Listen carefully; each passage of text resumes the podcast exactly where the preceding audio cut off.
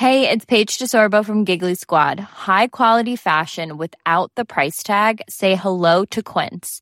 I'm snagging high-end essentials like cozy cashmere sweaters, sleek leather jackets, fine jewelry, and so much more. With Quince being 50 to 80% less than similar brands. And they partner with factories that prioritize safe, ethical, and responsible manufacturing. I love that. Luxury quality within reach. Go to quince.com slash style to get free shipping and 365 day returns on your next order. Quince.com slash style. Hey there, it's Michelle Norris. I'm host of a podcast called Your Mama's Kitchen. When I travel, I'm usually looking for a way to find a taste of home when I'm not at home. And one of the things I love to do when I am at home is entertain. And Airbnb allows me to do that. When I was in California recently, I rented a house that had a great kitchen. And when we were sitting around the table, we were all thinking, we're in someone else's house. Someone could be in all of our homes as well. If you have a home, but you're not always at home, you have an Airbnb. Your home might be worth more than you think. Find out how much at airbnb.com/slash host.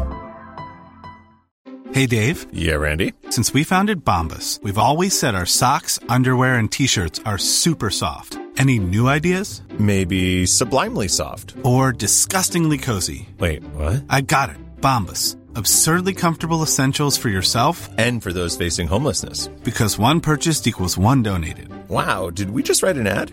Yes. Bombas. Big comfort for everyone. Go to bombas.com slash ACAST and use code ACAST for 20% off your first purchase. Thank you for listening to this Last Blast podcast by The Intercooler. Now, before we get started, I just want to take a moment to thank Footman James for sponsoring Last Blast. As you know, at the Intercooler, we only partner with like minded organizations, with companies that we think really understand what it means to be a car enthusiast.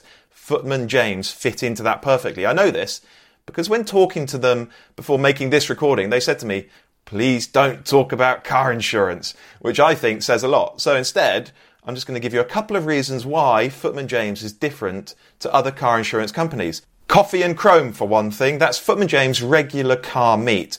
It's free to attend once you're registered, and it's where hundreds, if not a thousand, car enthusiasts get together with their classics to enjoy and share their passion for cars.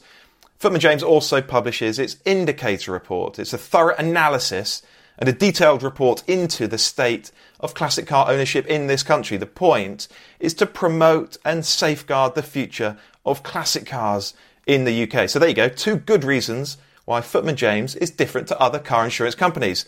So thank you, Footman James. Go and visit footmanjames.co.uk. You're listening to the Last Blast podcast by The Intercooler.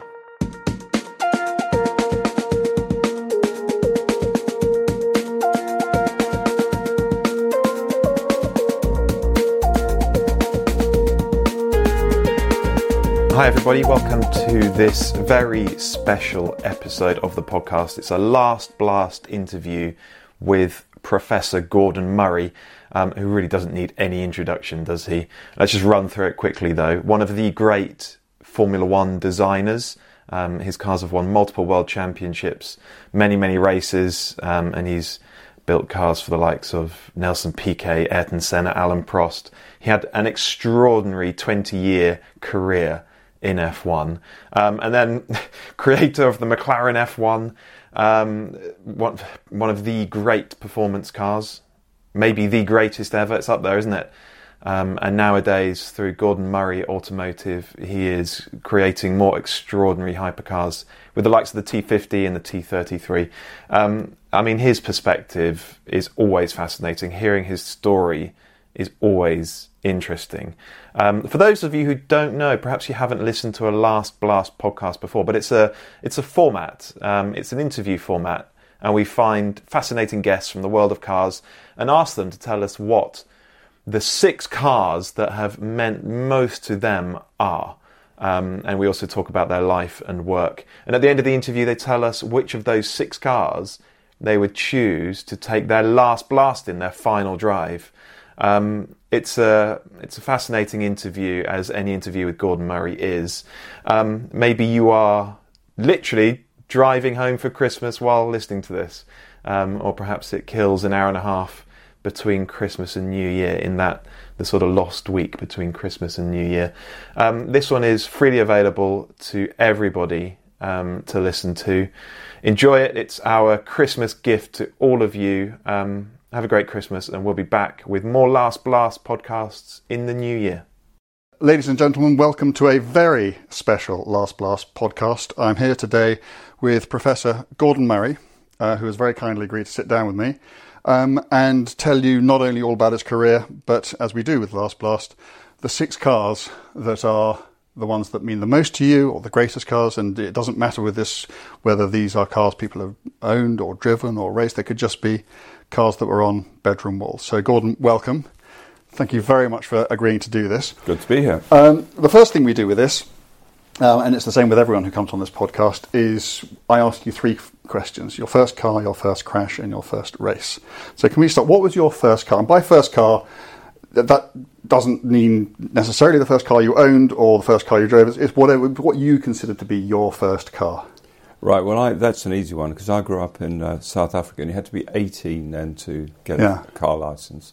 At 16, you could ride a moped, a 50cc bike, and I had a, a little 10 pounds worth of Maserati for two years. But as soon as I was approaching 18, of course, I, I booked my test, and I was desperate to have a car, and I, I lusted after a Healey Sprite. Yeah. But they'd only come out, and this would have been what 1962 or something like that. And they they came out in '58, so even the second-hand ones were still 300 quid. Yeah.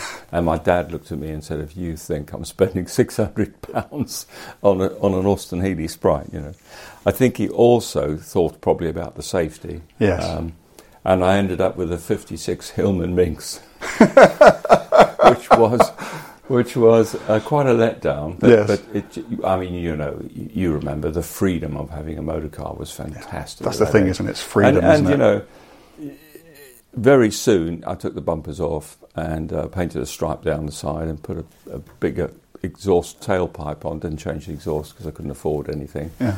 And what I did do, it had a column change, so I, I went down to the breakers yard and bought a Sunbeam Rapier floor change, which fitted the same gearbox. Got some tin snips and cut a hole in the tunnel, and bolted that on the top of the gearbox. So I had a floor change. Um, took the hubcaps off, the usual stuff. Yeah. know. Th- th- Those are the only things I could really afford to do.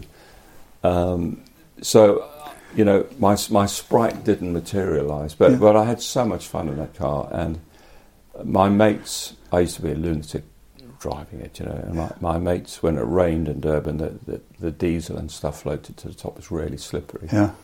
And whenever, whenever it rained, my mates would phone me up and say, "Can we go for a ride in the Hillman?" You know, we'd take it out and drift it all over the place and bounce off the curbs and things. So I had a lot of fun in that car. Yeah. But was it the first car you crashed, or was that something yes, else? Yes, the fun only lasted two months. Ah. and I was going out to a beach party uh, with a friend of mine who didn't have a car, Glenn Durrant, and uh, we were going out to a beach party in Durban North, which was quite a drive, probably 10, 12 miles away, and the north side, up the north coast. And there was a there was a big road called Umgeni Road, and aptly named Cemetery Bend, which was quite a fun, fast, fast bend. Cemetery Bend. It was called Cemetery Bend, yeah. I think because there must be, I must look on a map, I think there must be a cemetery nearby. Anyway, it's called Cemetery Bend. And uh, I went into this just way too quick, you know. It was probably, it was, it was a little bit wet. And it was probably a 60 mile an hour corner maximum, Yeah. uh, with the Hillman sliding a bit. And I must have gone in at about 70. And I lost it. And there was a, a single decker bus coming the other way and I hit the bus absolutely head on, but with the mink, with the mink sideways, and the car folded in half and went over the top of the bus, and still had enough energy to go across the other side of the road and demolish a brick column in front of a shop. And um, I, I mean, it, it, the the roof was down below the back of the seat, where it had tented Behind you. It- behind well, the so seat. that it had like But pen knifed in on itself. halfway out of the windscreen, so I, I, I'd missed it when the roof collapsed, and I was stuck in the car. So the fire brigade had to come and uh, and chop us out. And Glenn, I looked across at Glenn, and I, I had gone. My arm had gone through the steering wheel, and I'd gone halfway through the windscreen, so I was in a bit of a mess. cracked my skull and Yeah. um, did ribs, and f- face was a mess and stuff, and my hand was a mess. I looked across at Glenn because I was still conscious, and uh, all I could see was his whole face was covered in blood. But all it was is he'd lost an eyelid. He didn't Oof. have he didn't have any other injuries. I think it was the glass or something. Right. Um, so they cut us out, and they and they took us in the ambulance. Of course, we were in shock Yeah. and took us in the ambulance. And I, I actually, I heard one of the guys say to the other, there was two guys in the back of the ambulance, and one guy said, "That chap's all right, but I think this one might be a goner." And I, That one being you. yeah, and that made that galvanised me. Actually, I thought I'm not dying in bloody ambulance. You know? So anyway, they went to hospital and, and patched me up and everything. And of course, the car was written off. Yeah. And when I got fit again, my dad bought me a, another Hillman Minx. so, but if I'd been in the Sprite, I wouldn't be here. I mean, really, that accident in the Sprite, you know, would have been all over. Blimey. Okay. Um, first race. I mean, because you were, am I right in saying that you originally thought that racing was going to be what you wanted to do? Oh, uh, from six years old, I didn't ever want to do anything else. I grew up in a, a racing family. There wasn't a month go, went by before be without us going to you know speedway or, or hill climb. or- Yeah. they had a round the houses track in Durban, or like a poor man's Monaco, you know, along the beachfront, with ERAs and homemade specials and things. Yeah. And um, in that was like 51, 50, 51, 52. Um, so I just, I never wanted to be anything, but I just, uh, speed and anything on a bike, on a push Yeah, bike yeah. or anything, you know. So, um, yeah, when I got to sort of towards racing a- 18 again, I, the only way for me, I had no money, the only way for me was to design and build my own car. And I built what was T1, you know, the IGM Yeah. And I, I had it from memory at late 66. It was just finished at the end of 66, and I, I entered for the 67 sports car, National Sports Car Series. And I raced it in 67 and 68. But I think, I think I did a what they called a sprint somewhere, Mhm. and I did a minor hill climb. But my first race, proper race, was Yeah. at Roy Hesketh Circuit in the beginning of 67, Easter 67. And can you remember that feeling of lining up for the Uh, first oh, time? absolutely, yeah. I mean, it's uh, definitely it's what I've been waiting for for ages. Yeah. know.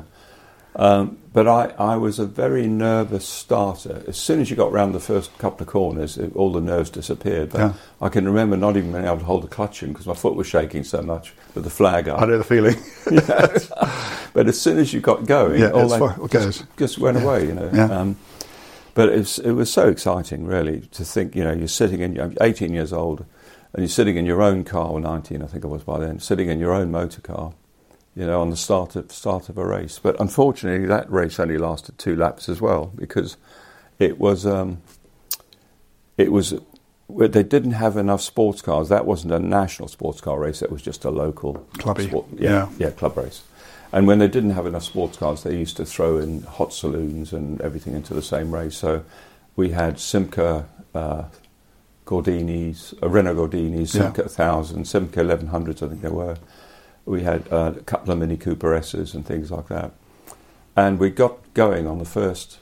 I, I made a bit of a slow start, and a couple of Cooper S's came past me because I outqualified them. yeah.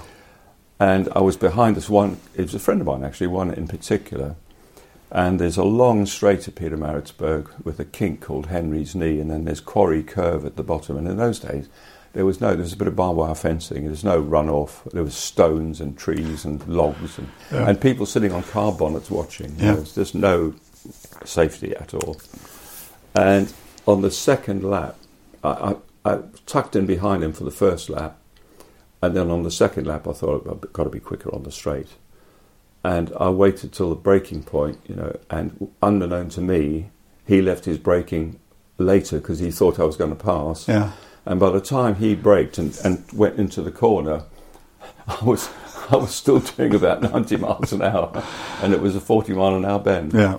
So I went straight off and um, knocked one of the front corners off the car, and uh, smacked the steering wheel and bit through my tongue, and uh, and it was it was that spectacular that it was on the front page of the newspaper the next uh, next day. I've still got the cutting somewhere, Somebody got a photograph of it. Yeah, of Yeah. me crashing through the bush. You know. Would you have had belts in the car then? Well, I did put belts in the car, but they were uncomfortable on my neck, so I didn't wear them. Oh, okay. Yeah. Gosh. So I hit the steering wheel. Yeah. And you raced in South Africa for a couple of years? Two two seasons. Two yeah, seasons. Sixty-seven and sixty-eight. Um, and, and what made you stop and sort of seek a career? I just thought because by then I'd had to do. I, I really I studied engine design Yeah. at college. I didn't go to university. I did a technical college. I did a five five year apprenticeship with an engineering company, with a day release to go to college and two nights a week. So you did a three year university syllabus, but over five years. Yeah. And I did thermodynamics and machine design. I just loved engines. You know. Yeah. So uh, in fact, my final year um, project was designing an engine. What did you design? It was a station. Well, they told you it was. It Yeah. had to be a three horsepower stationary engine, Okay. but you had to design camshafts and Yeah. valves and and detail them all. You know, Yeah. pages and pages. Took eight months to do that. Anyway, so um, And when you say design, did you actually have to physically build it as well? no, No, you they just had to come up with- design it, yeah. yeah. So I used a I used a 105e Anglia as a base. Yeah. But I gas flow the cylinder head myself. I designed my own camshaft. I made my own pistons to get it up to 1100, which was Class A sports cars. Yeah. So I had a I had a ball designing the, the engine and the, and the car. know. So after two years, I thought I got so much into the because of that, I got so much into the design as well as the driving. I thought, well, hold on a minute, I think I could, you know, design racing cars Yeah. and cars. Brilliant. And I thought, well, the other the other fifty percent of my life was music, so it was either speed or music. Yeah. And uh, in '69, uh, the UK was the centre of the universe for both. You know, can you imagine? You know, Hendrix and Everything. everything. Yeah. Um, so I decided that I'd just sell everything I had, and the cheapest ticket I could find was a was a, a, a cargo, a converted cargo boat, which was 130 pounds to do this 7,000 mile trip, and um, I didn't know anybody over here. I'd been writing to Lotus, that's right. I wrote to Colin Chapman. Yeah. Got on a boat, sold everything I had, got on a boat, racing car and everything, and came over here. Okay, this will be a very good time to have your the first of your six choices. Of the cars, well, that has to be the 60s Lotus Elan. Yeah. Because I was a total Chapman fan Yeah. when I was a teenager. And I liked, I lo- just loved everything he did, you know, racing cars and, and the road cars. And the Elan was just, I, never, I was never into E-types or Mm. anything like that, Aston Martins, you know, it was just, when the Elan came out, I just thought, wow, you know, the styling, the size, the concept of the, you know, the strut rear suspension. It's clever, wasn't it? And the backbone chassis. Yeah. And that little twin cam. I mean, it might just be a, a, a Mundy cylinder head on a, on a Ford block, but my goodness, that's got character, that little Yeah. twin cam. I've got, I've got that twin cam now in, I think, four different cars. and uh, in various stages of tune. Uh, and it's just a gorgeous little engine. The combination between revs and and torque, you Yeah. know, and and the exhaust and the induction sound, it, it just perfect little engine. And and you have a couple of Elans yourself? I've got two Elans and a twin cam Europa, Yeah. and I've got the twin cam in oh Lotus 23B. Yeah. Yeah. So when I was in South Africa, when the Elan came out, I, I used to get the magazines, um, Autocar Motor and Autosport. It wasn't Autocar Motor, it was called something else in those days. Anyway, um, but they used to come by ship, so it took a month. and uh, I can remember, uh, as long as I live, I'll remember that I, I opened the, the magazine when the Elan was launched in 63 or 64. And I just thought, wow, you know, just one day I've got to own one of those. you know, Yeah. One day. And And so- were, were you already obsessed with the concept of lightweighting Oh, absolutely. by then? Oh, yeah. I mean, when I built my car, I mean, it, it looks like a. It's not a Lotus Seven because the frame's very different. It's got Yeah. it's got bonded stress panels for a start. But I managed to get 80 kilos out of a Lotus Seven. Which is going some.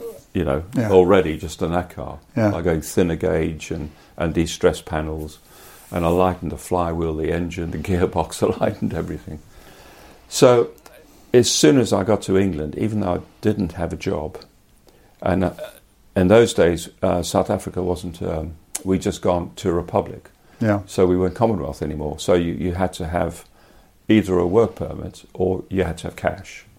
And I'd, with everything I'd sold, including the racing car, I had a thousand pounds cash. So what do I do? I spent 840 of it on a second-hand Lotus Elan. no job. which, which proceeded to fall to pieces. Yeah. I bought it from a guy called Ian Smith who worked for the BBC in Shepherd's Bush. And I think he'd put it together himself from a kit. And it just kept, pieces just kept dropping off it, you know. The alternator fell off on the, on the M4. Um, the, the generator, I mean, fell off on the M4. The starter motor fell off. And then the, then the block, the block and gearbox separated on the M4 and pulled the spline out of the back of the crank. Um, Not great. Bits like that. And then the chassis broke in half. And, but that was me jumping. Ah, okay. But, so that's fair enough. Anyway, um, I just I just adored the car, you know. And then when I could afford it later, I sold it after a year. Got my 840 back for it, but the guy had to take it away in a trailer because the chassis was broken. and then as soon as uh, my wife and I could afford um, another Elan, we bought another Series Three. Yeah. And subsequently, I've got a Series Four, which be, which has been modernised, so bits don't break on it. Yeah. You know? Um, so that's for me is just, and, and I still, when I drive it to work, I've still got a grin on my face. I Brilliant. reckon, you know, it's just, it's just, a, it's everything I like in a motor car, and even though it's flawed um, with its uh, chassis, uh, torsional stiffness is not very good with a backbone. However, Chapman used to, like me, Chapman used to build the cars with very soft natural frequencies, you know, Yes. springing. Absolutely. I think that I worked out that had a natural frequency of under 60 or, or 70 cycles a minute. Uh, so that means you don't need the, the stiffness in the chassis because you've got such. As soon as you stiffen the springs on an Elan, you've got to put a stiffer chassis in. Of course. Um, so I just I love the concept. I love the styling. I Yeah. love the engine, and, and I still to this day get as much pleasure driving the car as I did then. Brilliant. So, you arrive in England, essentially broke, wanting to get a job at Lotus, but almost by chance ending up at Brabham. Absolutely by chance. Yeah, You, turn, so you, you turned up for somebody else's interview. I did. Fifteen minutes before him. Uh, just just talk us through. So, did, did did Colin ever get back to you? Oh yeah, yes. I mean, I, I went the second day I was in, in the UK. I went up to Hethel, and I, I my interview was with a chap called Brian Luff, who was head of engineering. This wasn't for the racing team; it Yeah. was for the road car side. Sure. And uh, I hadn't contacted him for three or four months before I came over. He said, as soon as you get to England, you know, just turn up and we'll we'll have a chat. So I did. And he said, Don't you read the newspapers? And I said, Well, I only arrived yesterday. And he said, we, We're going through a bit of a mini recession. And all those cars out there on the airfield, those are unsold. And we just put 20 or 30 people out of work. So I- they're- so they're not hiring. goodbye. so that was my Lotus interview. Gosh. Okay. But you you got another one. no, did you just walk into Brabham on the off chance, or I and I got told I was I was on and off with Len Bailey, who was designing a, a Le Mans car for Ford down at Fairoaks Aerodrome. yeah? Alan Mann Yes. and uh, I think it was called a 3L or the The 3 F3L. F3L or something. you're meant to be the sort of GT40 successor. yes, the Yeah. long aerodynamic job. Beautiful, but not very. No, Yeah. very unstable. Exactly. Yeah.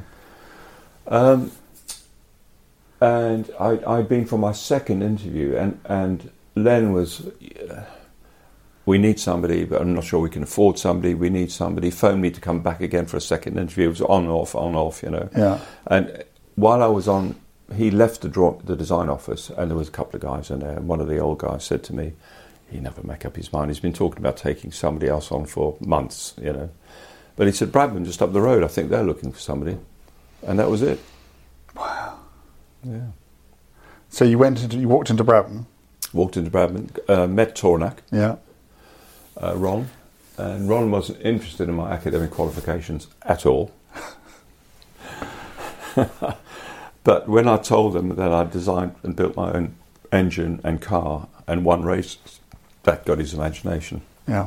And he picked up a part, I think it was an engine part he had on his desk, and he said, How would you make that? So I went through the milling and the, the, the lathes and the four jaw chuck and which tools you'd use, and Yeah. he went, You got the job. That was it. And what was the job? Job was uh, a, a designer. Yeah. Uh, In those days, you had designers who could do calculations and stress, and you had draftsmen basically, and they had like one draftsman, I think, from memory, and three or four design or three designers, I think. So I was a Yeah. designer, but I didn't go immediately on to doing Formula One cars. I spent the first year doing uh, Formula Two, Formula Three, Formula Atlantic cars. Yeah. A one-off special um, hill climb car for a guy. Stuff like that, you know. And am I right in saying that as you came out of his office, the bloke who Yeah, the guy coming for the interview turned up.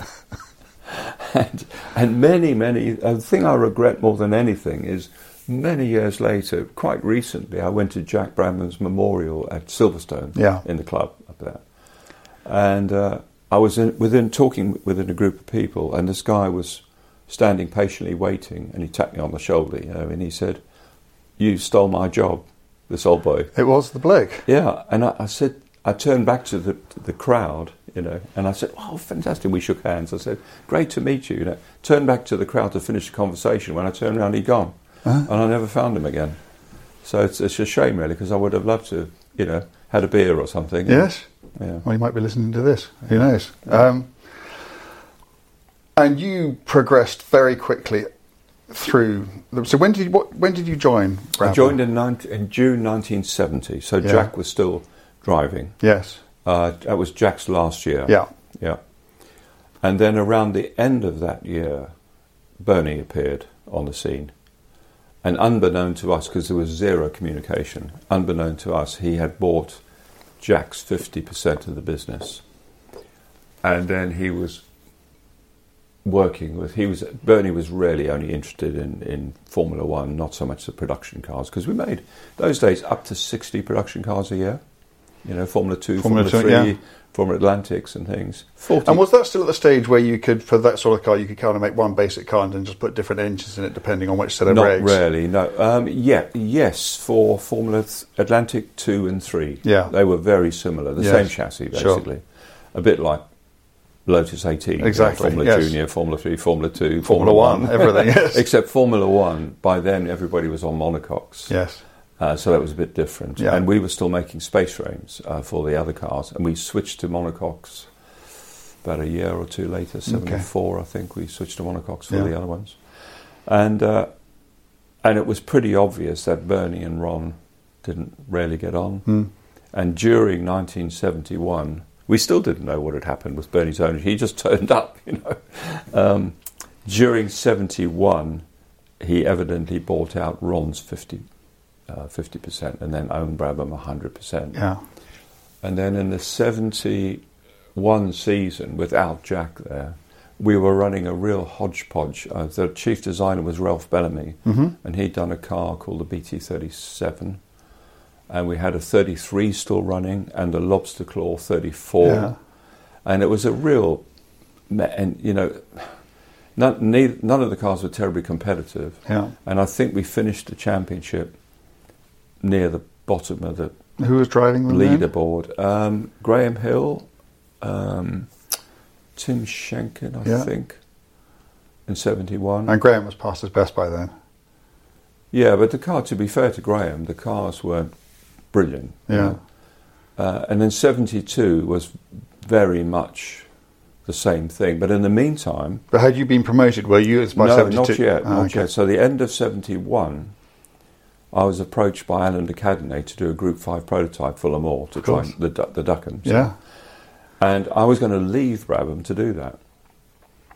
And then I don't know whether Bernie found out or I, I went to Bernie and said, and he, I said, look, I've shaken, I've shaken Alain's hand, you know, I really can't back out of that. And he, he said, oh, you can moonlight that.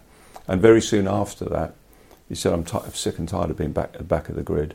In 90, during 72, I want you to, you're chief designer, I'm, I'm getting rid of all the other people, You- you're it, and I want a brand new Formula One car. And I don't want, his words were, I don't want to use any parts from any of the other car on a clean sheet of paper. And you were, I think, 26 years old. I was then in 71, I was 25. Yeah.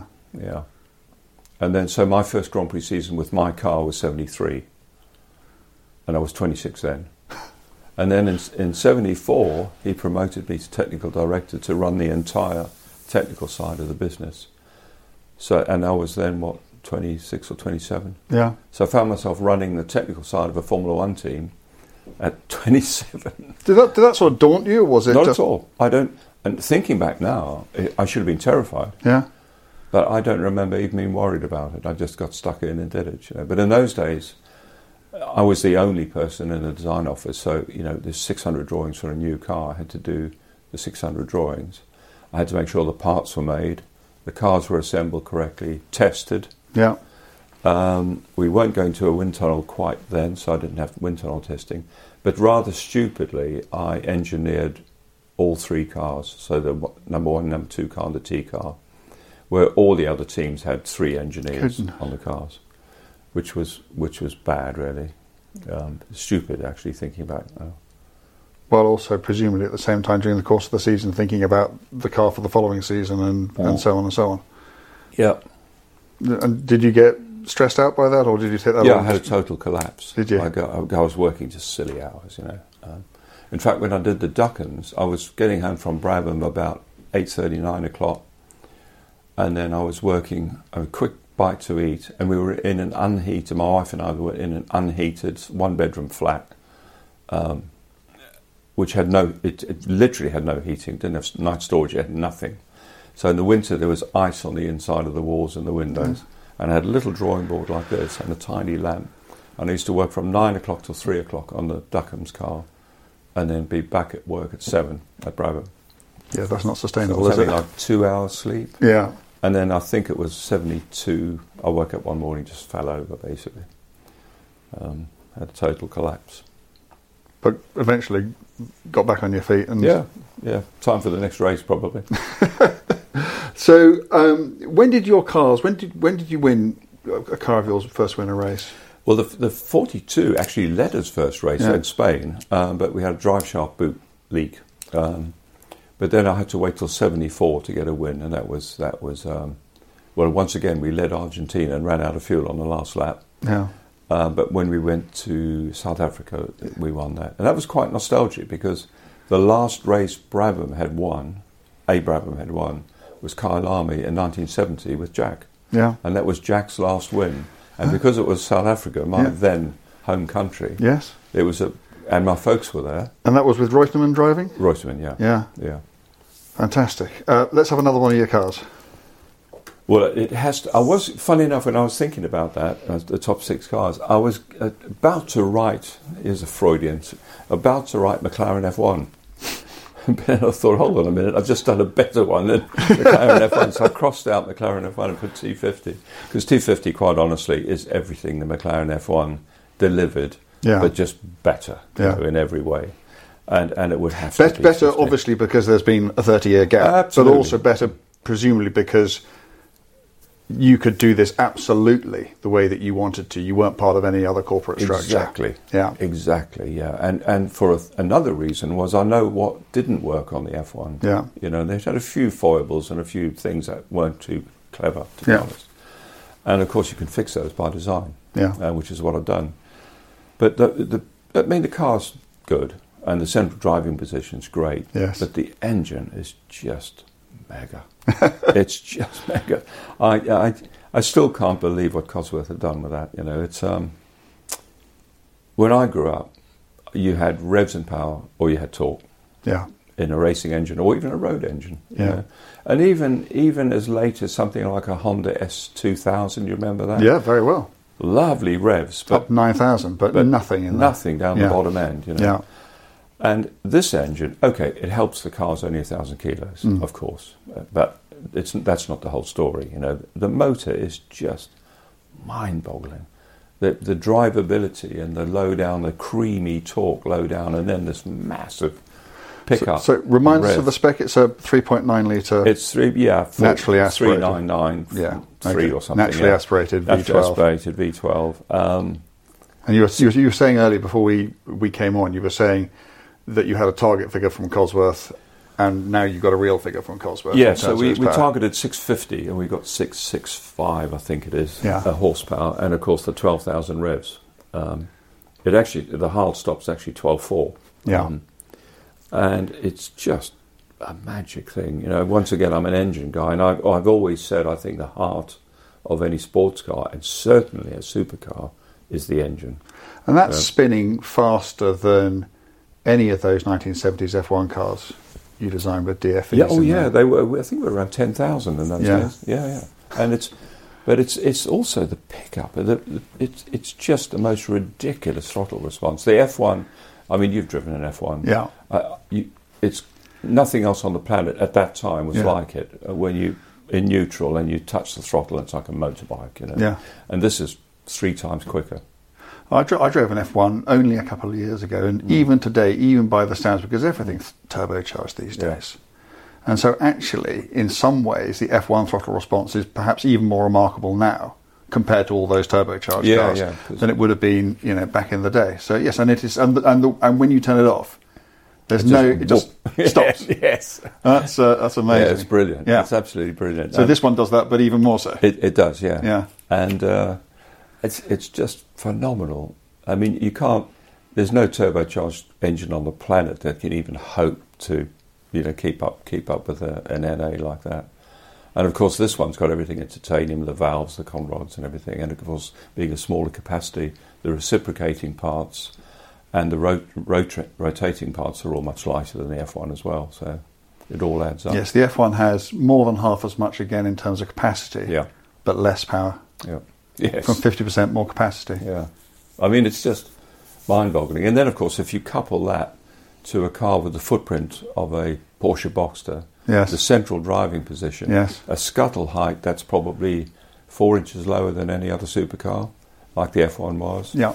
And it just, the whole experience is just mind boggling. You know, I think I can't wait for the owners to get their cars next year. You know.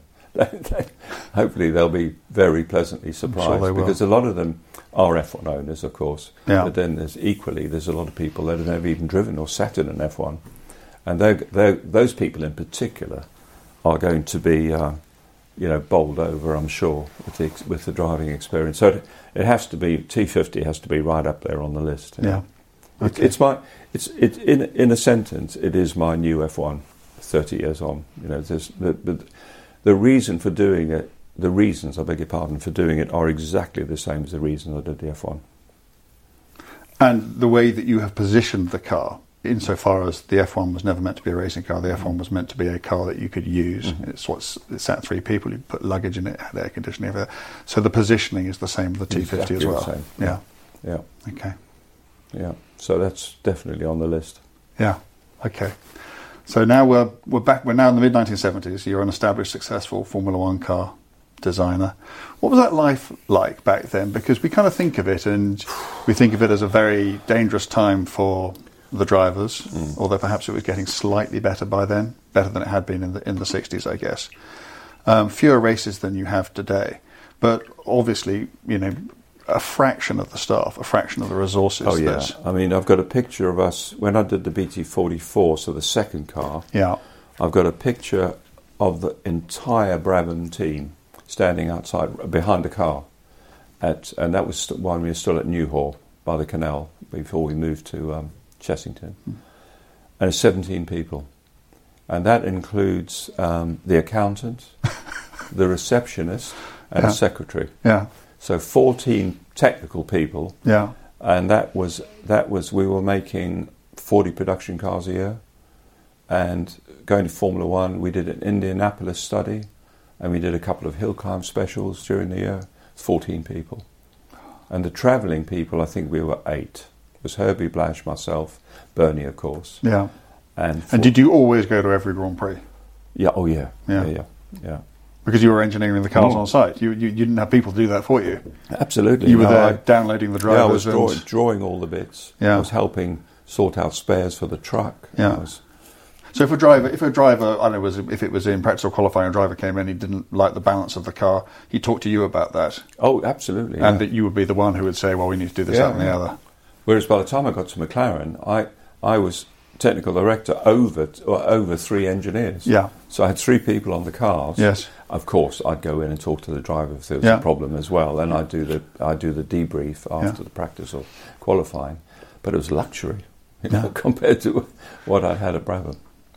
Um, I guess the uh, well, you're, you're most famous for Brabham, obviously for the um, Nelson Piquet's championship winning cars, um, but also the fan car. Yeah. Um, and that was a reaction to the Lotus 78 and 79. 79, yes. Yeah. Or 70. Yeah, what was the first? Well, the first one, the 78, had a bit of ground effect, but the 79 was, was Yeah. the car for that season, which was really Yes, yeah, the first was- ground effect car to win a And we we had a flat. It was quite simple. We had a flat 12 Alfa, which was much wider than so you couldn't do a Ferrari. ground effect car properly. and it was the cylinder heads were right where you needed the uh, diffuser to start sweeping up, and the cylinder heads would have been much narrower than everybody else. You know. Before I looked at the fan car, I looked at a twin monocoque car. So ah, okay. I had I moved the like um, an 88. no, no, no, completely different. So I, I, I just chopped the car off at the rear bulkhead, bolted the engine directly onto the rear bulkhead, so it was in the lowest part of the diffuser shape where the cylinder heads could stick in. Ah, okay. Then I had a fuel tank monocoque with a tube through the middle and a quill shaft, and then the gearbox bolted on the back of that monocoque, and that moved the engine to the middle Oh. of the car. And I had that on the drawing board for a bit, but then I worked out it was going to be 20, 25 kilos heavy, heavier, and the Alfa engine was heavy anyway. Yeah. So I dumped that, and then we came up with the fan idea, which of course didn't need Venturis or anything. No, Yeah, no. And it did one race? yeah, sweet, yeah. Am I right in saying that in qualifying you had to run it full of fuel to try and That was get- Bernie, yes, Bernie. We tried to say to the drivers, it's in your own interest not to go quickly. You know, we don't care if you're on the second or third row, you're going to pass everybody in the first lap anyway.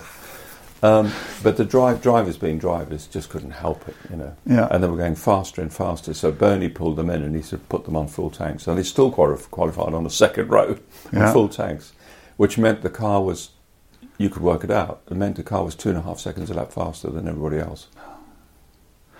And am I right? I had a conversation with you years ago in which you said to me you were quite glad that Bernie withdrew the car because one of the myths about the car is that it got banned. It was never banned, was No, it? it was never Bernie banned, withdrew no. it. Yeah. And I think you said to me you were quite glad that happened because you said the one that you had on the drawing board would have pulled the driver's head off. Yes, I already had the BT47 on the board, and Yeah. that, that had two fans and and a much bigger surface area, huge surface area, Yeah, probably something approaching three square meters, yeah, maybe even four square meters.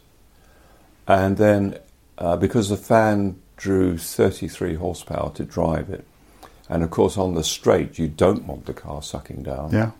um, I had I had done fans with variable pitch, so you could feather them on the straight, and then And would that would that have been done automatic, or the driver would have to have done that? no, it would it would have had to be an automatic Yeah. off the throttle or something. So you fed you know feathered them on the straight, so they didn't take any horsepower or very little horsepower, Yes.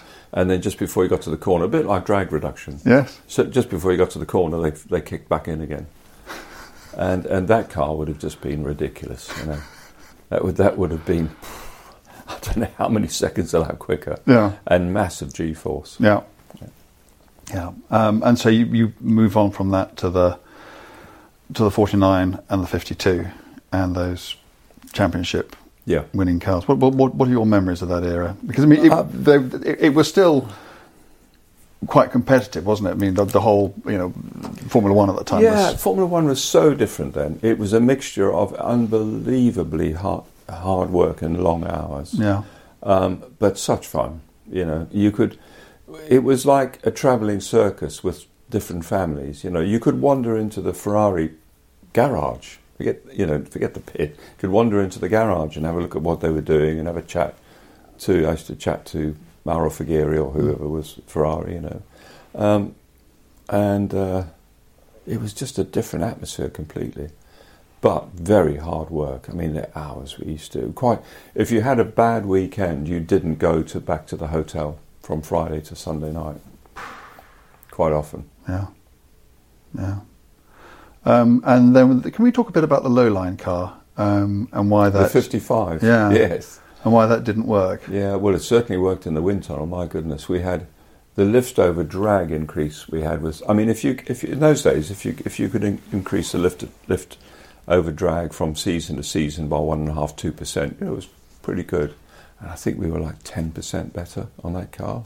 and I just I just couldn't wait to finish it and race And, it. and, and can you explain just in, in layman's terms what the uh, the aerodynamic principle behind it was? So basically, it's you've got um, you've got bumps in, in a Formula One car in front of the rear wing, yeah, and those bumps are a windscreen, a driver, rollover bar, Hmm. and and in the case of BMW with the vertical uh, four-cylinder engine Yeah. and the induction uh, box sticking out one side, a big induction box right in front of the rear wing. just where you don't want. And. I've tried really hard on T50, on 51, 52 to try and fare that in as best I could. But it just always stuck out there in front of the wing, you know.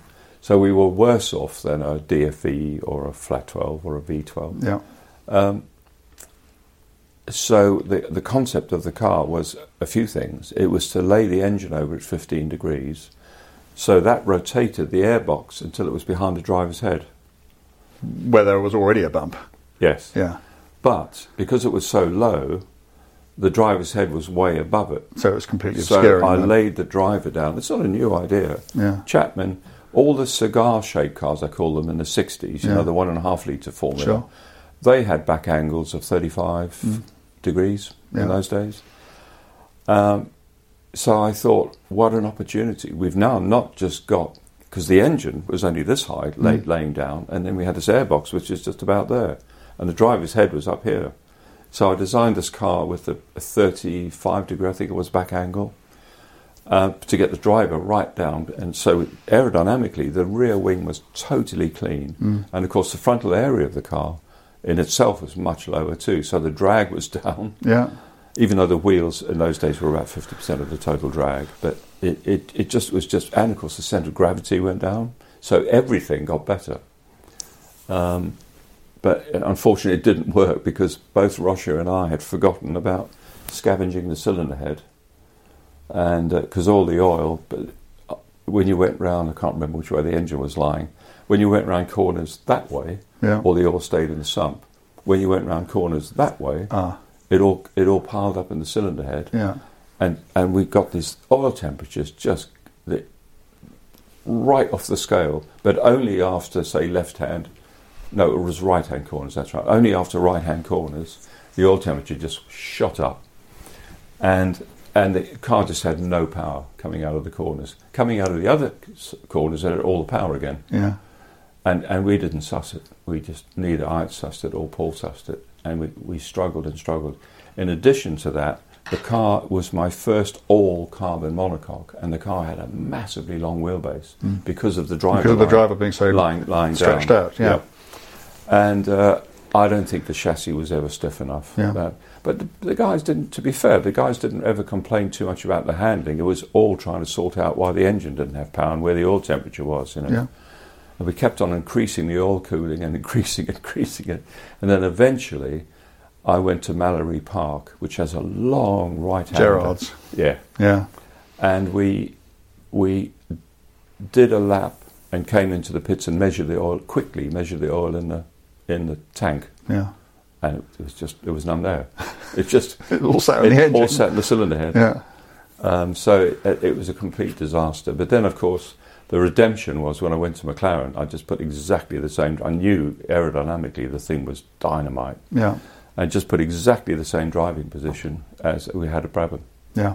I actually took the drawings with me, which now you probably get locked up for. But I actually had the 55 drawings with me. Oh, when we okay. So there was so there was a lot of the 55 in It- the MP4/4. It, it was exactly the same driving position. If you put, I had two cars in this building for my exhibition at 50 years. And I, had them together. If you look into them, it's identical, absolutely identical.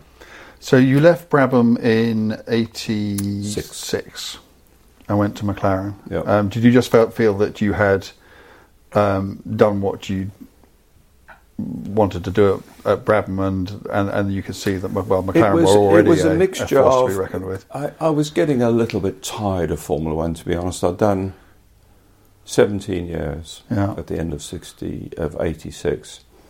It was a little bit of that, but it was also the fact that Bernie was moving on. You know, Bernie could see. Okay, yeah. He could see that Formula One. It was a fantastic opportunity to improve Formula One, and uh, and it, you know it was obviously staring him in the face, and he had the foresight to see that nobody else did. And he got more and more involved with Formula One and less and less with Brabham. And we lost, we lost Nelson Piquet over money. Um, and of course, Nelson and I were like that. We'd been with us seven years, two world championships. Yes. We lost a tyre contract. BMW were very disillusioned with the performance during 85, 85 was it, 86, 86. And um, they, were, they were pulling out. So we didn't have much left, to be honest. And then the final straw was we lost Elio De Angelis in a testing accident at Paul Ricard. I remember. And I just thought, you know what, I've had enough. Yeah. And I was, I was, I thought I've always wanted to do like a supercar to beat Ferrari. Yeah. So I'll probably go and start a consultancy or find somebody that wants to fund a supercar, and I'll do a supercar. Um, that'll be different. Yeah. And then Ron, Ron was very, very persuasive. Um, and, Yeah, as he's known to be. uh, he just lost. Uh, very clever of him, really, because you know John John ran the whole thing, the design, testing, e- everything, and of course there was a huge vacuum when Yeah. John left. So and Ron could see that, so very clever, really. So I agreed to go to McLaren, but I said honestly, whatever you offer me, it's three years and that's it, because that would be twenty years in Formula One. Yeah. And of course, I had the three years and the three world championships. So. Yeah. Okay. So before we just talk about that, can we have another one of your last blast cars? So the next, the next one is actually a poster car. I've Okay. never owned one. Right. I never even driven one because I don't fit. Yeah. Uh, I've got a lot of small Italian uh, sports cars and racing cars in my in my collection. Yeah. Um, Abarths and things, and you know, I love that era. The '60s for me was just uh, okay. It was my era in Formula One and sports car racing. Sure. You know, but but nevertheless, that was a, that was a golden age of design for me. You know, uh, with motor cars, both the styling and the engineering. People were experimenting like mad. You know, with engine positions and frames and chassis and things. And the for me, the Alfa 33 Stradale is probably the best little motor car Yeah. ever built. You Yeah. know, and yeah, it's a bit crude in places, and the interior in particular. And it was supposed to be they were going to make 50 for homologation to go racing, but they never did. I think they made half a dozen or so, 12 or something in the end. Um, but it's just everything I love in a sports car, a sport or sports racing car. That's so beautiful. It's a, it's a beautiful thing. Aerodynamically, it's very efficient. Yeah. It's tiny. Yeah. It's not over engined. It's got a gorgeous little um, 9,000 rev uh, 2 litre V8 in it. Yes. Um, designed by another friend of mine, Carlo Chiti, of course. And, uh, and, and then the technical side of it, you know, it's got this wacky chassis, which has got two cast aluminium tubes down the side, which had the bag tanks inside them. Really? They were the fuel tanks. That's the whole Okay. chassis. It's two big tubes like this. yeah. Full of fuel. And then it had two magnesium castings, a typical Italian, typical Chiti actually. Yeah. Two big horn shaped magnesium castings picking up the rear frame and the suspension. And then at the front, it was one huge magnesium casting that went right across the width of the car, about that wide, about that long, and about that high. And it had all the steering, the pedals, the. I loved that. I did that on the BT52. I had a mag casting on the front of that that housed everything all the suspension, the steering, Yeah. everything. Similar thing. So I loved it technically, I loved it physically. It, it was a successful little car in itself, Yeah. beautiful little engine, you know, and it's almost worth buying one just to look at, you know, even if you can't fit in it. Mm. Yeah. You, know. You and I would never. Do you know what? it. It's one of the very, very. Lotus 18 is another Mm. cars that I've had to give up on Yeah, because the opportunity to drive them has been there. Yeah. I actually I got into the 18 and I had to dismantle the car to get me out. Couldn't drive it. My feet went past the pedals. And the same with the um, with the 33. I just yeah. I couldn't even get in that. No, I couldn't. get Absolutely no either, chance. no. Yeah. somebody at, at the Quail had one, and I and uh, she saw me admiring it, you know, and I said, she said, "Have you ever driven one?" I said, "I haven't even sat in one." She said, "Have a go," you know, and I couldn't get it. But that was my poster. Yeah. you know, that was my '60s poster Beautiful. car. Yeah. The the 206 Dino SP sports racing car comes a close second, Yes. but um, I just loved those '60s motor cars. Yeah. The P the P Ferraris, you know, the P3s. Well, there, there, there is quite a lot of that in, in the T33 and your T33, Abs- isn't there? Absolutely, and and that's I, I'm unashamedly. I that's, that's what 33 is. Yeah, Yeah, it's all those ca- motor cars yeah, just brought up to up to speed, sort of thing. Beautiful. Okay, so you arrive at McLaren, which I'm guessing is culturally quite different to Yes, to Brabham under Ron.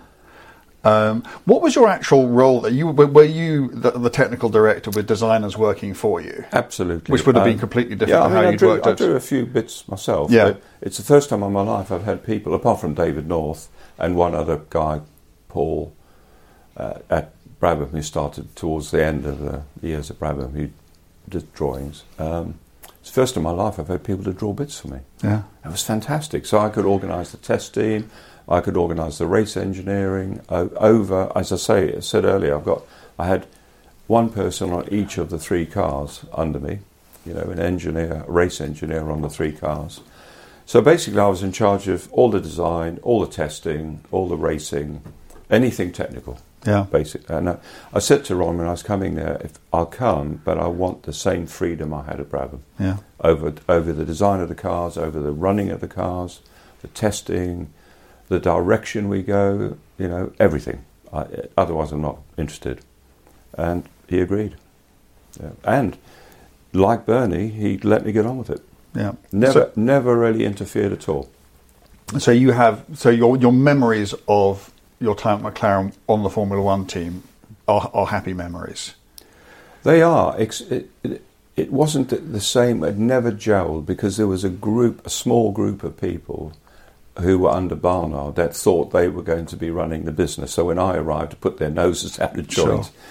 And so we never really, I never had the gel I had. I mean, Brabham was like family. Hmm. Everybody in the team, you know, it was, it was just like a family. And I never had that feeling at um, at McLaren. But on the other hand, I just got on with it and we had success, you know. I got on, that's not true, actually. I got on really well. Oh, I brought David North back into the Yeah. fold because they had a terrible gearbox designer. Um, left just after I arrived. And, uh, and I brought David North back in and, and I got on really well with Neil Oatley. Neil Yeah. Oatley was their best designer by far, you know. So much so that I, I entrusted the future of the NA engines back with Neil again. So we did a sort of one-off turbo for 88, and then and then all the NA cars. Neil was uh, lead on those. Yeah, yeah.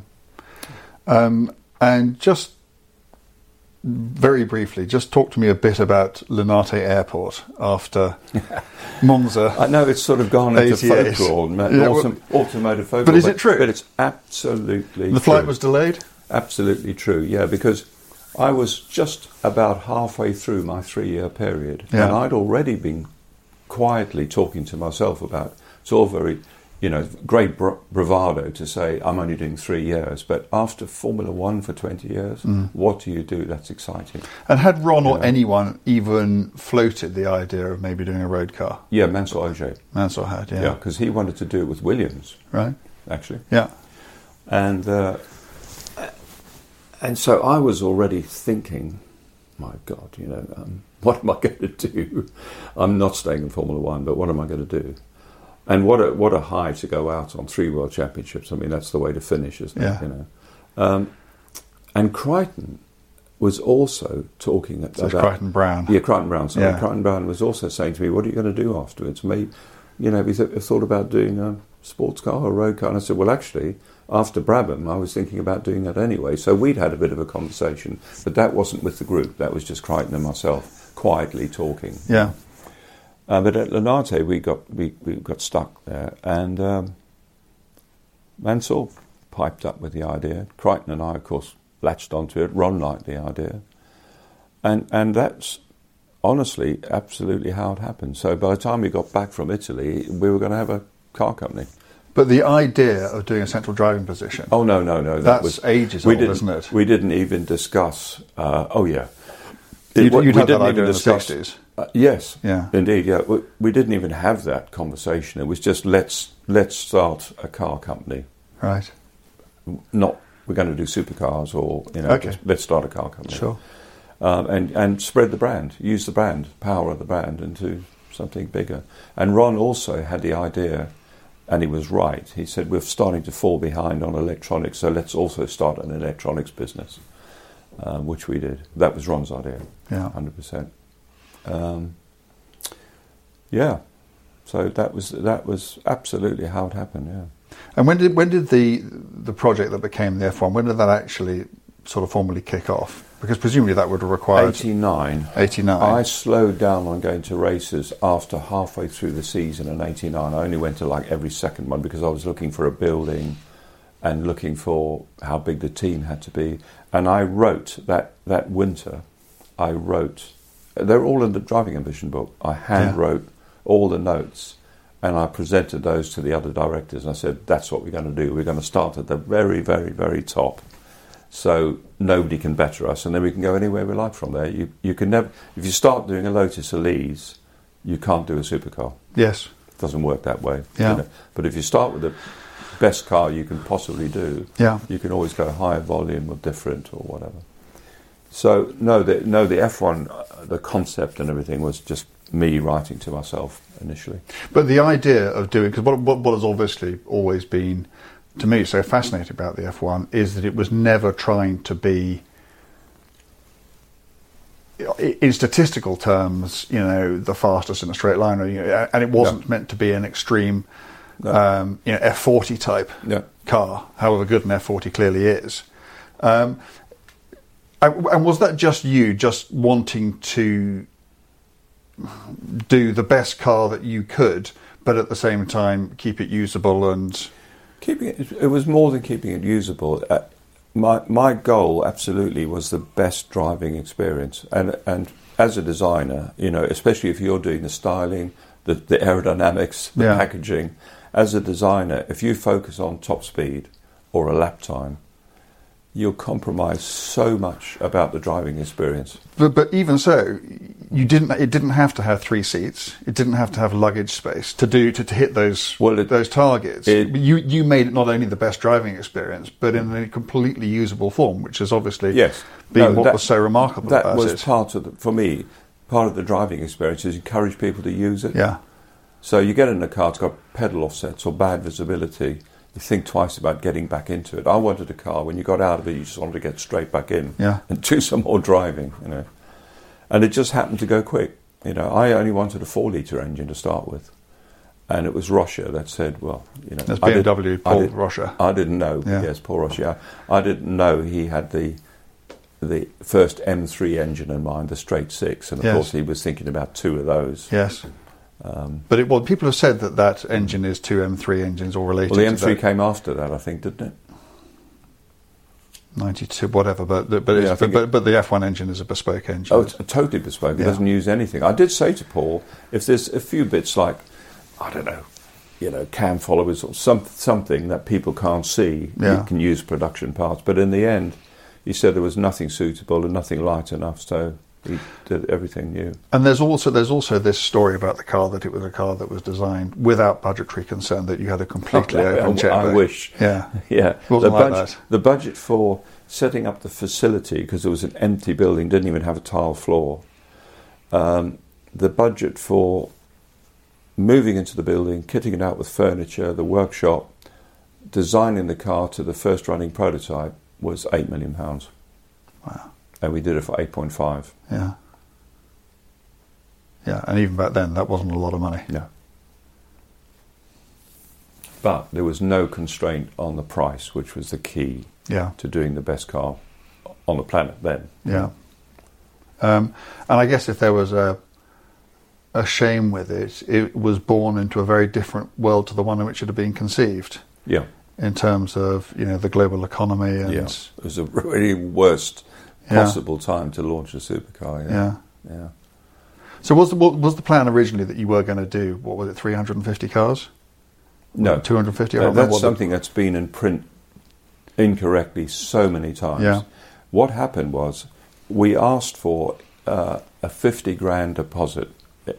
We, we had a f- no even before that we went out to everybody we knew and went we're doing a supercar you know put your name down Yeah. and hundreds of people put their name down Yeah. and then we went out and said it's looking like the price is going to be north of half a million quid Yeah. and we'd like 50 grand deposit and 95% of them dissolved into Ran away. yes um, but then the ones that stayed and they said okay you're asking us to put 50 grand down, which was a lot of money in those days. You Mm. know, now it's quite common to have a big deposit on a supercar. Um, they said, how many are you going to make? And we said, we want to make as many as we can. We have no idea how many people in the world can afford a million dollar car. You know. But Uh, did you not have a business plan that was based on a sort of break even yes, the break, production the number? break even, I think, was about 120 cars or something, Yeah. something like that, just over 100 cars. Um, and we thought, great, so if we could sell 150, we're doing fine, you know. Um, and and these people said to to to a person, they said that's not really good enough, you know. If it's going to be that much money in that deposit, we want it in the contract that you won't make more than X. And we we came up, it was 300 actually. Yeah. So we all sat round, the director sat round and said, well, oh, we don't know how many cars we can sell. But the break evens, let's say 110, I can't remember, so- something like that. So, you know, if we made 300, that would be a fantastic, Yeah. successful deal. So let's see if they're happy with 300. We went back and they went, yeah, fine. So that's in the contract. But there was never an intention. We would have loved to have made 300, but, But there was never a realistic That expectation no. that you would. absolutely not. Yeah. Okay. Let's have another one of your cars. Right. Um, a- another one of them is is a car that I haven't owned, but I would love to own. But I'd absolutely adored the car when it came out, racing car, and that was a Lotus 25. It's still. I quite often get asked, "What's your best racing car in history?" Um, and it's always the Lotus 25. Could you fit in one? Uh, no, no. I've, I've got a Lotus 31 Formula 3 car and I can't even get one leg in it. um, and uh, yeah, it's just, once again, Chapman, you see. Um, first of all, I loved, as I said earlier, I loved that one and a half litre formula, you know, where Ferrari V8. did a 12 cylinder, Yeah, they one and a half litre. you Yeah. beautiful little thing Yeah. and and even the little Coventry Climax V8s, you know, wonderful little cars, only 180 horsepower in those Yeah. days, but and they all had this sort of cigar shape. So the BRMs were pretty, the Lola was pretty, you know, Yeah. they were all pretty cars. But when the 25 came out, you know, if you look at the jump from the 24 to the 25, 24 was a conventional Chapman space race. Space frame car. Yeah. And then the 25 with that monocoque and and, it's, and just the shape of it and Mm. Yeah. sleek. And of course, you put my favourite racing driver of all time, Jimmy Clark, in it as well. And- And, I saw that I saw that combination race at Kyalami Wow. in, in a non-championship race up at, up at, up at in '63 or '64 Yeah. and uh, I just adored that car. Down to even the detailing of it. You know, Lotus always had red uh, seats, red Yes, and, seats, and, the and the red dash and the red And wheel rim and all that. yeah, yeah. and and those two thin, long, slightly megaphone pipes. I know exactly what you mean. High Yeah, together, beautiful. Mm. There's, nothing about the car I don't like. Yeah. There's not an angle I don't like, and of course, once again, a bit like the 33 Stradale. It's not just the looks; it was the technology with the monocoque. But what, why did I've, I've- often wondered about this, and you're as good a person as I know to ask. Why did it take so long for? You know, Lancia were making monocoque road cars in the 1920s. You know, Jaguar D-Type is arguably a, a, a monocoque Yeah, car. yeah. So why did it take until then for you know what would it you know I- given the lightness and the stiffness? That's a very, very good question. I just don't know. It's such a logical thing to do. Yeah. I mean, why did it take so long to put wings on cars? yeah. It, both of those are such logical things. Know, um, I, I don't know. I really don't. I can't answer that. Yeah. It's just it's one of those things you look back now and think, There's one of those moments in Yeah. Formula One where someone does it and everybody else thinks until we've done it too, we're out of this game hmm. because it was it was just completely game changing, wasn't yeah, it? oh yeah, It was like bolting the DFV to the back of the 49, yeah, wasn't it? Yeah, it was another one of those. Yeah. So that that for me is and still is. You know, I mean, I I couldn't drive one, but I just the fact of I'd love to own a 25. You know, it's It's also one of those cars that comes from an era where Mm. cars had been developed where they were still taking so they're the cleaner, smoother shapes and before they started growing stuff again. yes, yeah. So they are the ultimate in sort of stripped back, spare Formula One car design. and pre wings, of yeah, course. exactly. And still just- skinny tyres. Yeah, just it's just that, and and Lotus has wobbly wheels, the mag wheels and Yes. stuff. You know, ev- everything. There's not a bit of that car I don't like. Yeah. You know? Even though the technology, I mean, having having front inboard springs with front rockers was a really bad idea, which is why I invented uh, pull rod or rod operated rising rate suspension because that those everybody had them because they were very aerodynamic, but they're, they're an undamped leaf spring, you know, terrible. If you Yeah. think about it from an engineering point of view, it's just awful. Yeah. That was the only thing, you know. But in those days, I hadn't thought about pull rod suspension, so you know, So okay, back to um, back to the F1. Um, you really didn't design it to be a racing car, I, no, honestly, I didn't. not at all. And for the same reason, I didn't think about performance figures because Yeah, I, I actually lined the guys up and I said, please don't tell me this is going to go racing because I will. I'm a racing car designer. I'll compromise it. You know, this has got to be the best. would it have been very different if you designed it to be that car, Yeah. but with an eye on the fact that somebody yeah, might want to have take it a a little more? much longer front and rear overhang. Yeah, Much longer. Sure. To get the leverage Yeah. for a start. So it wouldn't have looked like the F1. yeah. Um, And would suspension why- pickup points have been different and all, all Uh, those yes, it would have been designed to uh, be able to be run much lower, which Mm. was a big problem when we did go racing. We couldn't run very low ride heights because of the geometry. Yeah, And um, yeah, I would have done quite a bit of other stuff. I think, yeah.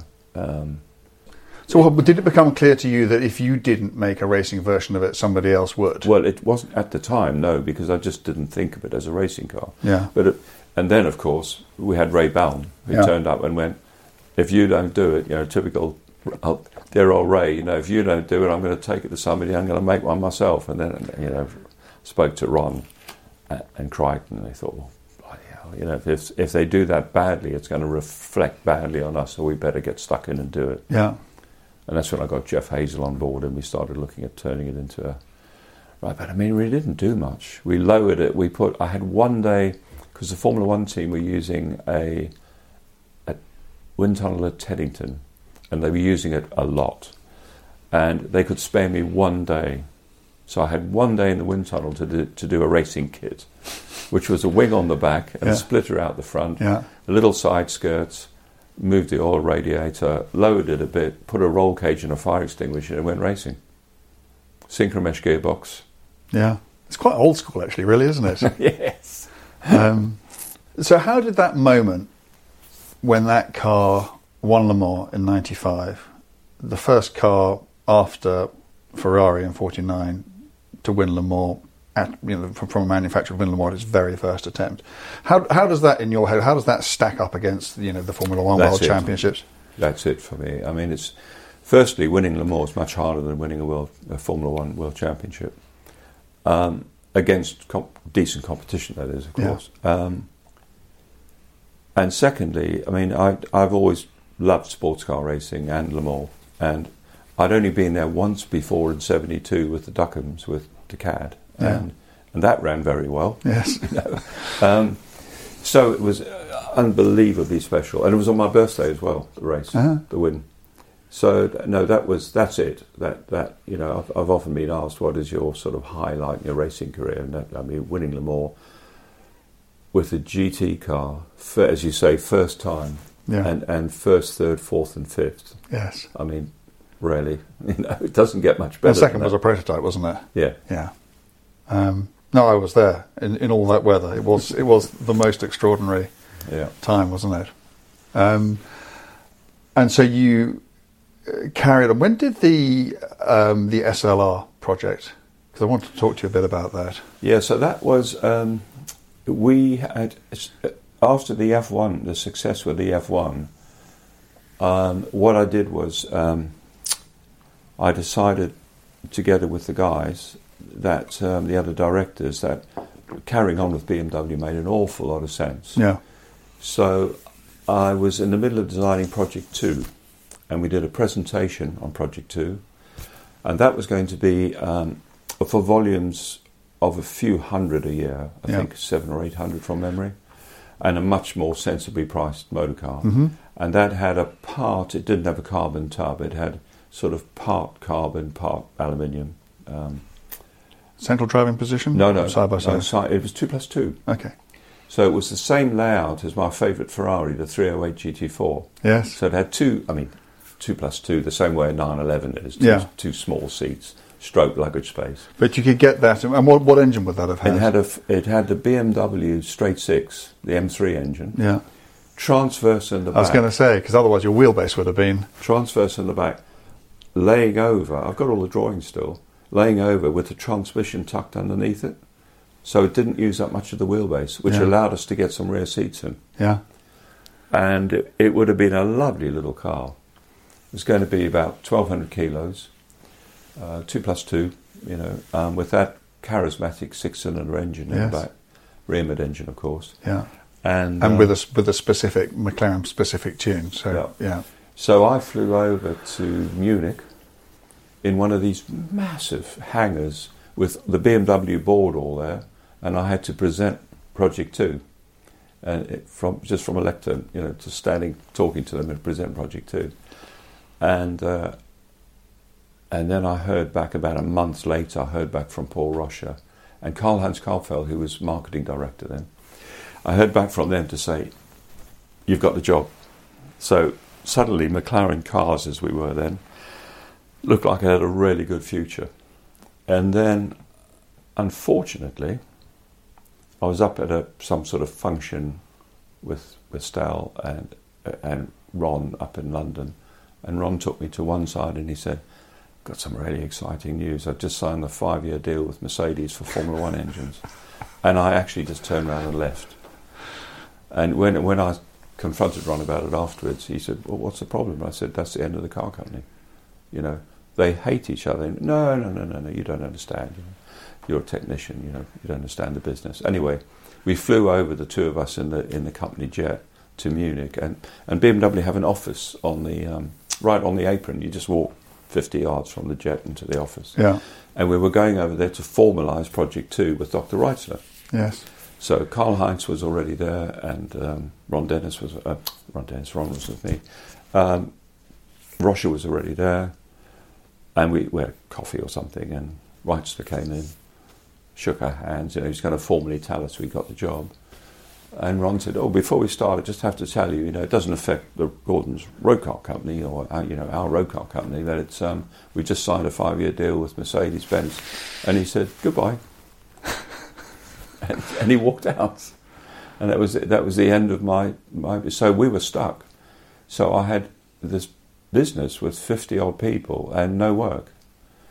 So I came up with all sorts. Of That must have been a terrible time. I mean, given it what was you awful. thought after all that, after the F1. after everything, all the equity that you built up. we'd built up, and all the brand Yeah. strength and everything, Yeah. and. Uh, You must have been tempted just to leave yourself. weren't I you? was, yeah. I mean, I was really dejected, you know. Yeah. But I didn't want to let the team down. Yeah. You know. So we managed to find um, jobs for people within the group. We didn't have to make anybody redundant, but we went down to the lowest critical mass, which I think was about 25 people or so. And then to try and keep it going, I came up with all sorts of ideas. One was to do a Mans prototype for LMP2 Mm-hmm. to, that you could sell, you know, the chassis, like people do now. of Absolutely. course Yeah. and we got that designed. Uh, we did the we did the first two seater um, Formula One car to take people for rides. You know, I was trying to get things to keep us alive, and then and then I said, right, well, if we're now lost BMW and we're wedded to um, Mercedes, let's approach them to do a supercar. So we designed what was called Project Five, and that was quite a nice little, um, nice looking little thing. Uh, rear mid engine, we're using their AMG V8, um, two seater, side by side. Yeah.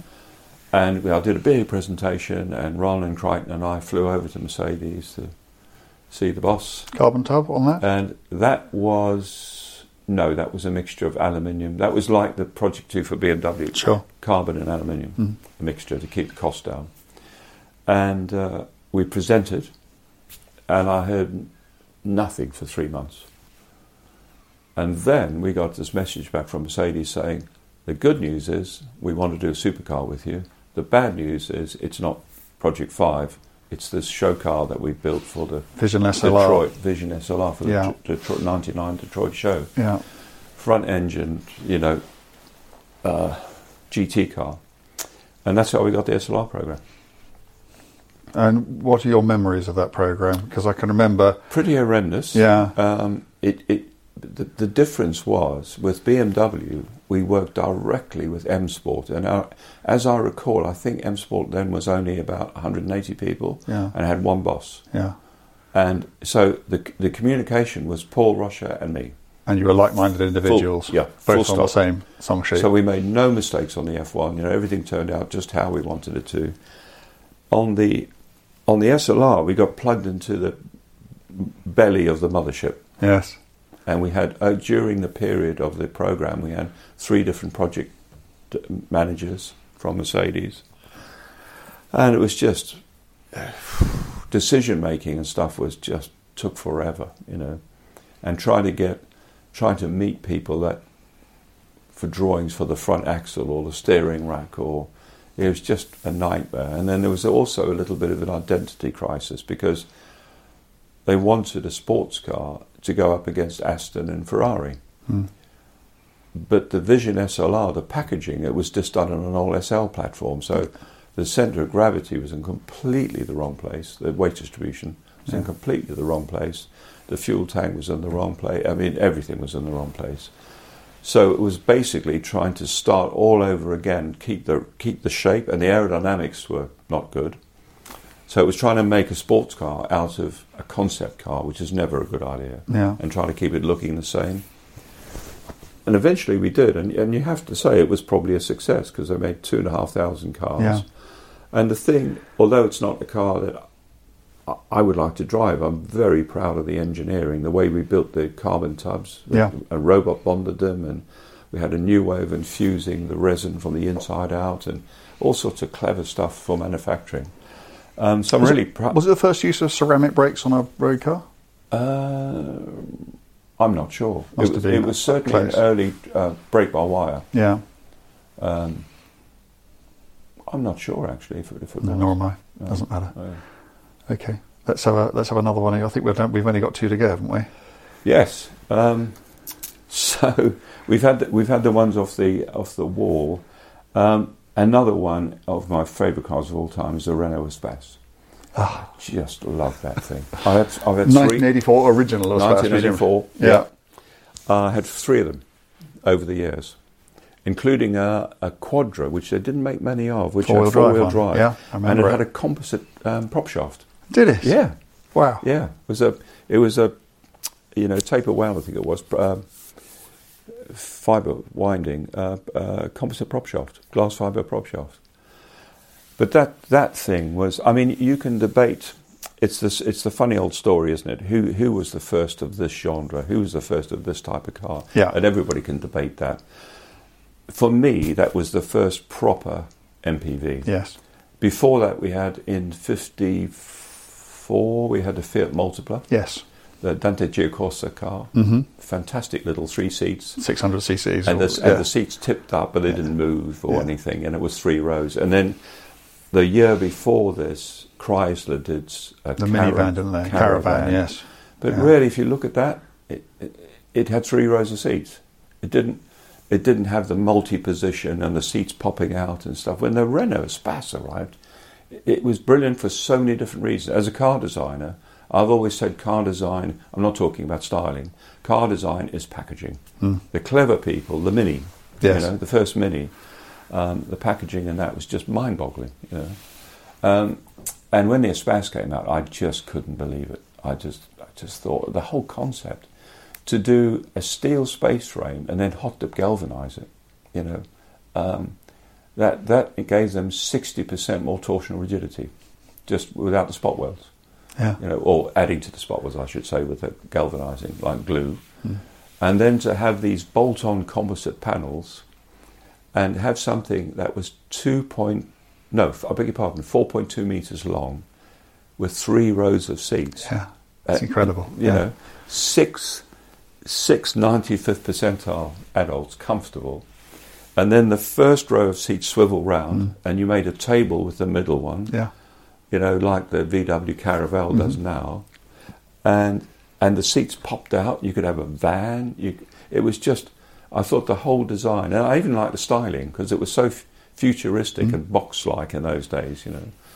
And uh, and it only weighed thirteen hundred kilos, so the handling was fantastic, You know, it, vehicle dynamics for such a, a high box, um, it was brilliant, absolutely brilliant. So we had three of them. We had them for years, years and years. And I love, I love what I call milestone cars, or the beginning of a new type of of sector, if you like, in, Yeah. in car design. You know, um, front wheel transverse front wheel drive. You know, the Mini and stuff like that. And um, uh, another very clever car that my wife's still got. I cannot prize it out of her hands. Is and she's had three of those. Is the Mercedes A Class. Yeah, we that- had one for 12 years. I'm talking about the proper A Yeah, class. the original A not, class. not the new thing. no, which no, is no, just no, a- the, the original 1997 the original- car, whatever. That is yeah. such a clever Mm. car.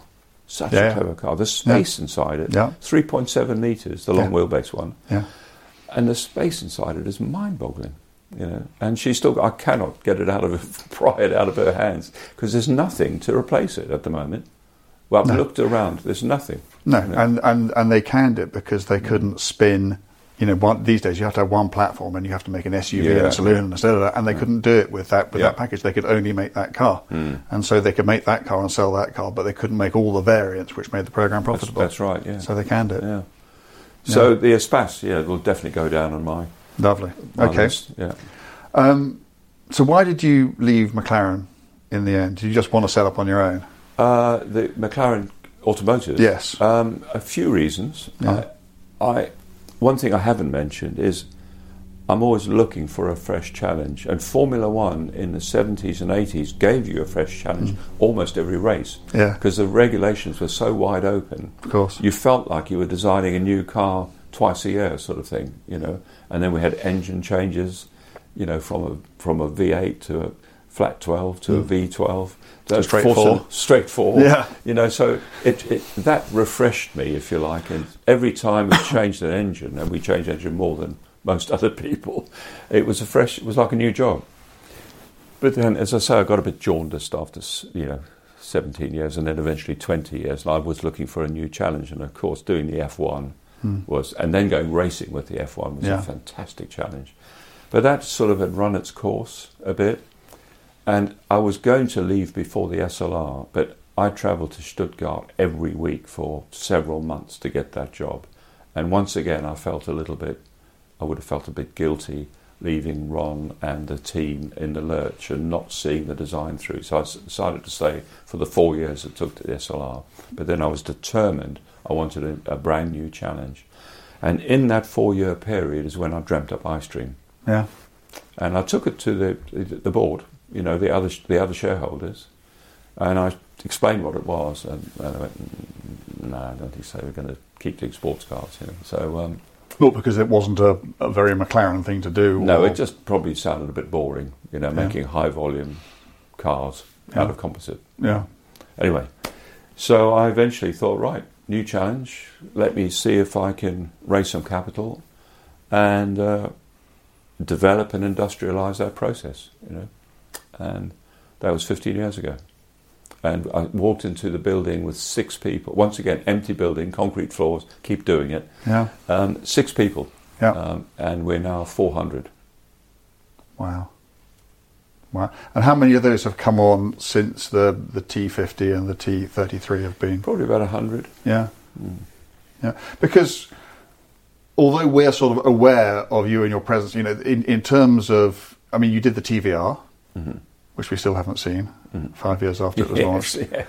Um, but we probably best not get into that. Um, but, you know, it, it's I been. wish we would. Oh, we can if you like.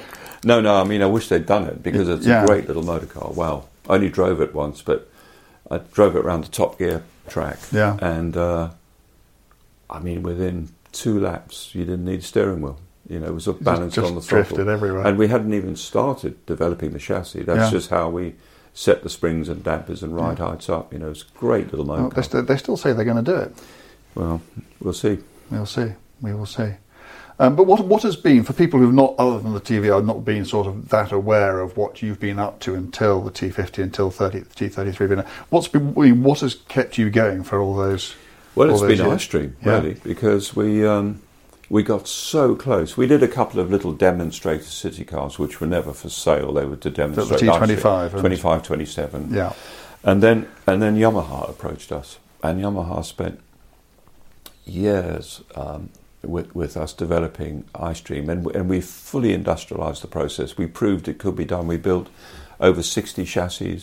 We did all the crash tests. We did durability, corrosion. We did all the manufacturing studies for tolerances and, and quality control. Everything they asked us to do, we did. And they were going to do a little electric um, city car, T26, Mm. which still today, I think it's eight or nine years old. And still today, when people see a photograph of it, they go, Oh, can you buy one of those? It still looks fresh and good. It's 200 kilos lighter than the smart electric car Wow. and it was a, and it drove so nicely. So we had that, and then they were going to do a little petrol sports car with a one liter um, three cylinder uh, Ford engine, and that was T40, and that was a fantastic, even I say so myself, fantastic package. It was about the size of a Lotus Elise, um, a little bit bigger maybe, but it had full aircon, massive luggage space in the front and the back Mm. and uh, all the creature comforts you know you could think of in a sports car, 840 kilos, and it could have sold and made really good money for uh, under 35 grand.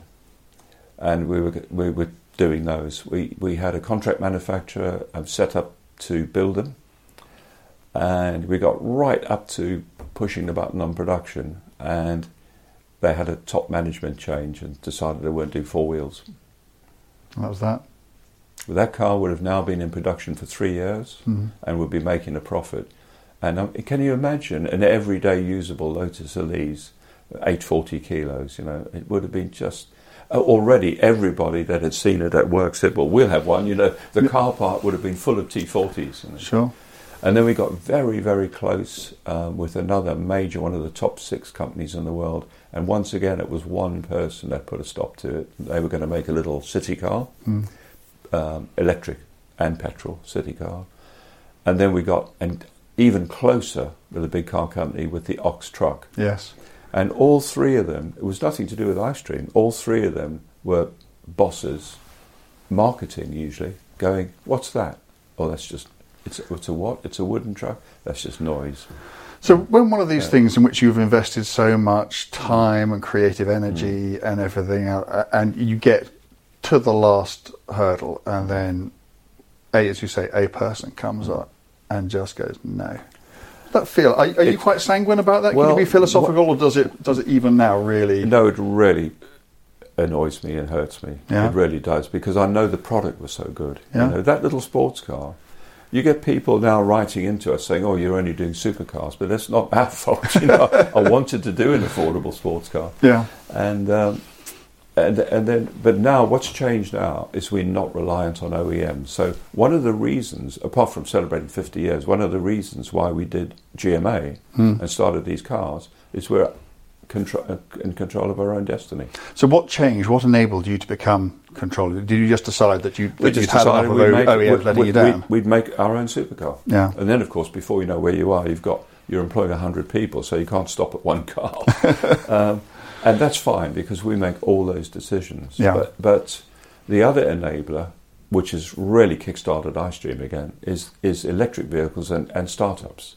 So we don't have to wait for an OEM anymore. We've got people banging the door down at the moment who have the battery technology or the powertrain technology or even the electrical architecture and the electrical components, but they have no chassis technology. And Yeah. that's iStream. and that's you. So Yeah. we have people literally knocking the door down at the moment, and we're actually working on a couple of programs for customer programs. And so we don't have because if you think about it from the OEM's point of view, iStream is so disruptive from a technology point of view. It's nothing like stamp metal, and they have got a lot of money, of course, invested in stamp metal, but a lot of knowledge as well. So it's like trying to stop the oil tanker and turn it around, you know, with an OEM that's been building spot welded stamped metal cars for 40, 50, 60 years. Whereas now we've got these startup companies everywhere and doing a startup electric car without the complex and expensive ICE powertrain. Um, they're all over the place now. So people are all looking for a chassis technology, yeah, which you have. which we have. Let's let's have your last car. The last car is um, something I had I had built very recently by a company called Alfaholics down in uh, Uh, yeah, down in Bristol. Bristol way. Yeah, the Banks brothers. Uh, yes, yeah, Max and Andrew, and um, they do such good work, you know. And they do this. Um, you, you've probably driven one. This GTA, um, R. uh, GTA R. They Yes. do, and it takes the 101 platform or whatever it is. So and 105, I think, 105 yeah. platform. Yeah. Yeah. 105 platform. And they and they have all their own bits, you know, and they put a relatively modern, I think it's 80s, all aluminium 2.1 uh, twin cam in it Yeah. and um, and they just do great work. And I didn't know uh, them at all. Somebody told me about Alfaholics, and I've never met Max. And a car I've always loved the look of was the Zagato Junior, Yes. um, which actually, when it came out, it was a real Marmite car. You know, it really split opinion amongst the Alfistas because everybody had been used to the Bertone and Pininfarina, lovely rounded Yeah. sprints, GTs, yeah. and suddenly this, I think Ercole Spada did the I call it design. Spada. Yes, it did. Yeah. And suddenly you get this mad angular wedge thing with a perspex front end Yeah. and offset slots and all sorts of Oh, that looked amazing. wacky. And and I fell into the camp of love, Yeah. but a lot of people hated it. You know? Yeah. It was exactly the same with Ferrari when they went from Pininfarina to Bertone. He came out with the GT4. GT4. Yeah. It split people down the middle. Yeah. I loved it again, and I've got one. Yeah. I, I love the shape. Yeah. Uh, But a lot of Ferrari people hated it and didn't buy it. Didn't help the fact that it had a Dino badge on as well, I think. But In the early days, yeah. they, they didn't they didn't like it. So I phoned Alfaholics, and Max is in California, so they give me Max's mobile number, and I phoned Max. I don't know Max at this point, and I'm thinking, I wonder if he's the hate or the or the love for fifty percent, you know, on the on the junior shape. So I phoned him and I said, Max, I'm really interested in one of your GTARs, but but I, I don't want it on that chassis. I want it on a Zagato Junior. Wow. And there was silence, and I thought, oh, he's probably one of the, Yeah. one of the, the he's on the fifty percent that didn't like Yeah. it. And and then he came back and he said, I love that car. I've always wanted to do one of our, you know, GTRs. He said it's the same platform underneath, which I Yeah, didn't, is. I didn't know. And uh, and that was the beginning of the journey. So he's done it. Uh, two years later, about two years ago, I get the car, and it's fantastic. And of course, because with Alfaholics, you can work with them on the spec. So we did some quite different things. I wanted it to be everyday usable, so I could run it up and into winter a little bit. Yeah. So it's got proper heater and aircon and Yeah. electric windows and all that sort of stuff, heated seats. Um, but and I ch- and I took the opportunity. We worked together to change the few things I didn't like on the styling, and and Max agreed, and he pointed some of them out, in fact. And you know, for example, the door handles were a big square black and chrome Fiat item Yeah. stuck straight in front of the in the middle of the door panel.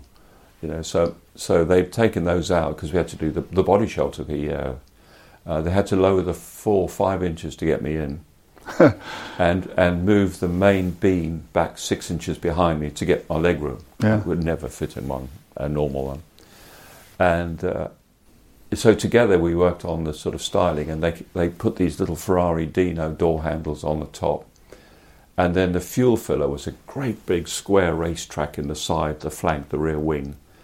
Uh, so got rid of that. We put a little aluminium fuel filler in the middle of the boot at the back, and it had about a, I don't know, an inch wide rain gutter with a trim strip on it. Got rid of all those, and uh, and then the final thing was the rear bumper. The only bit I never liked. It had this black and chrome rubber sort of folded rear bumper. So they actually cut that off and made a brand new rear bumper, which is just painted. And I picked this sort of green Mamba, bright green, Yeah. and it looks it looks fantastic. But it drives. I can't get out of the thing. You know, I've already put two and a half thousand miles on it. You know, and I've done a couple of track days with it. Yeah. But it's just it's my sort of car. It looks great. It's a tiny footprint, but I'm ergonomically comfortable, which is unusual. All my other little Italian cars got the usual ergonomic issues, you know, Yeah. for somebody like you. Long arms, short legs, all that. Yeah, So it's you know, spacer, smaller wheels, spacer, take the seats off the runners, bolt it to the floor, Yeah. take the rubber rubbers off the pedals. You know. um, whereas this, I mean, ergonomically, it's perfect, yeah, and and the engine's gorgeous. It revs, it sounds wonderful, and uh, and it looks great too. You know, and I've I've done a couple of rallies in it already, and so that's that's that's definitely my brilliant. Okay, so my list. before we before we wind this up, um, how does Gordon Murray do an electric sports car? Because I've, I've asked so many people how you do an electric sports car, and I haven't really heard a convincing answer. How do you, you know? Mm. I think at, with the current battery technology and the current, you know, power density, which is rubbish of Yeah. um, modern batteries, uh, current batteries, I beg your pardon. Um, I think the only way an electric sports car works is not to try and do a supercar because you just it's it's a bad spiral. You know, Yeah. you need the power. you need a bigger motor. You need a bigger battery. and Before you know where you are, You've got a got two-ton car. two-ton car, Yeah. which can't be a sports car, in Yeah. my opinion. So I think if you want to do an electric sports car, you do you, you would take Yamaha's T40, and you would you would say I only need a 150 mile range because I'm just going out for some fun. because it's a recreational car. Exactly. Yeah. You know, I've got my everyday electric car or petrol or whatever you're driving. Yeah. Mm. This is to have some fun, but I want an electric sports car. And you do something that weighs maybe 1,100 kilos. That's still light enough for the vehicle dynamics to be good Yeah, and you have a 150 mile range, you know, or 120 mile range to keep the battery as small as possible. yeah. And uh, and you haven't got a gearbox, you haven't got that sound. No. There's all sorts of stuff you're not going to have, and there doesn't Uh, seem to be a. I, I'm, I'm not saying I would do that, but Yeah. if you ask me how you would do an electric Yeah, sports car, yeah. at, at, with the current battery technology, I wouldn't even attempt to do a supercar. I would do, I would do a, a lightweight, fun MX-5 type, or Yeah. even smaller. You know, Brilliant. Okay. Um, we're going to wrap it up now. So now is your time to tell me what car you would take your last blast in, that's where you'd do it, and if anyone, Mm. who'd be with you when you did. okay. Well, that has to be T50. Yeah. It's just a no-brainer. If if the T50 was rubbish everywhere else but the sound of the engine, It was still there. it would still do it for me. if it didn't handle, Yeah. it, it didn't go around corners, Yeah. you know, it had bad traction, uh, but it had that engine sounding like that and revving like that, Yeah. that would be it. I mean, I just can't, I can't see, I might be wrong, but I can't see anybody now with electric cars coming on and everything doing another little 4 litre V12. I, Yeah. I don't think so, anyway. And if they do, they'll have to go to Cosworth because only Cosworth can do one that revs to 12,000. so it would have to be 50. And also, it's not just the engine, it's sitting in the middle, you know, and it definitely would be on my own. Yeah. And it would probably be around uh, where my house is up in the Highlands in Scotland. Brilliant. Um, Gordon Murray, thank you very much indeed for coming on the Last Blast podcast. Thank you. It's been a pleasure. Brilliant.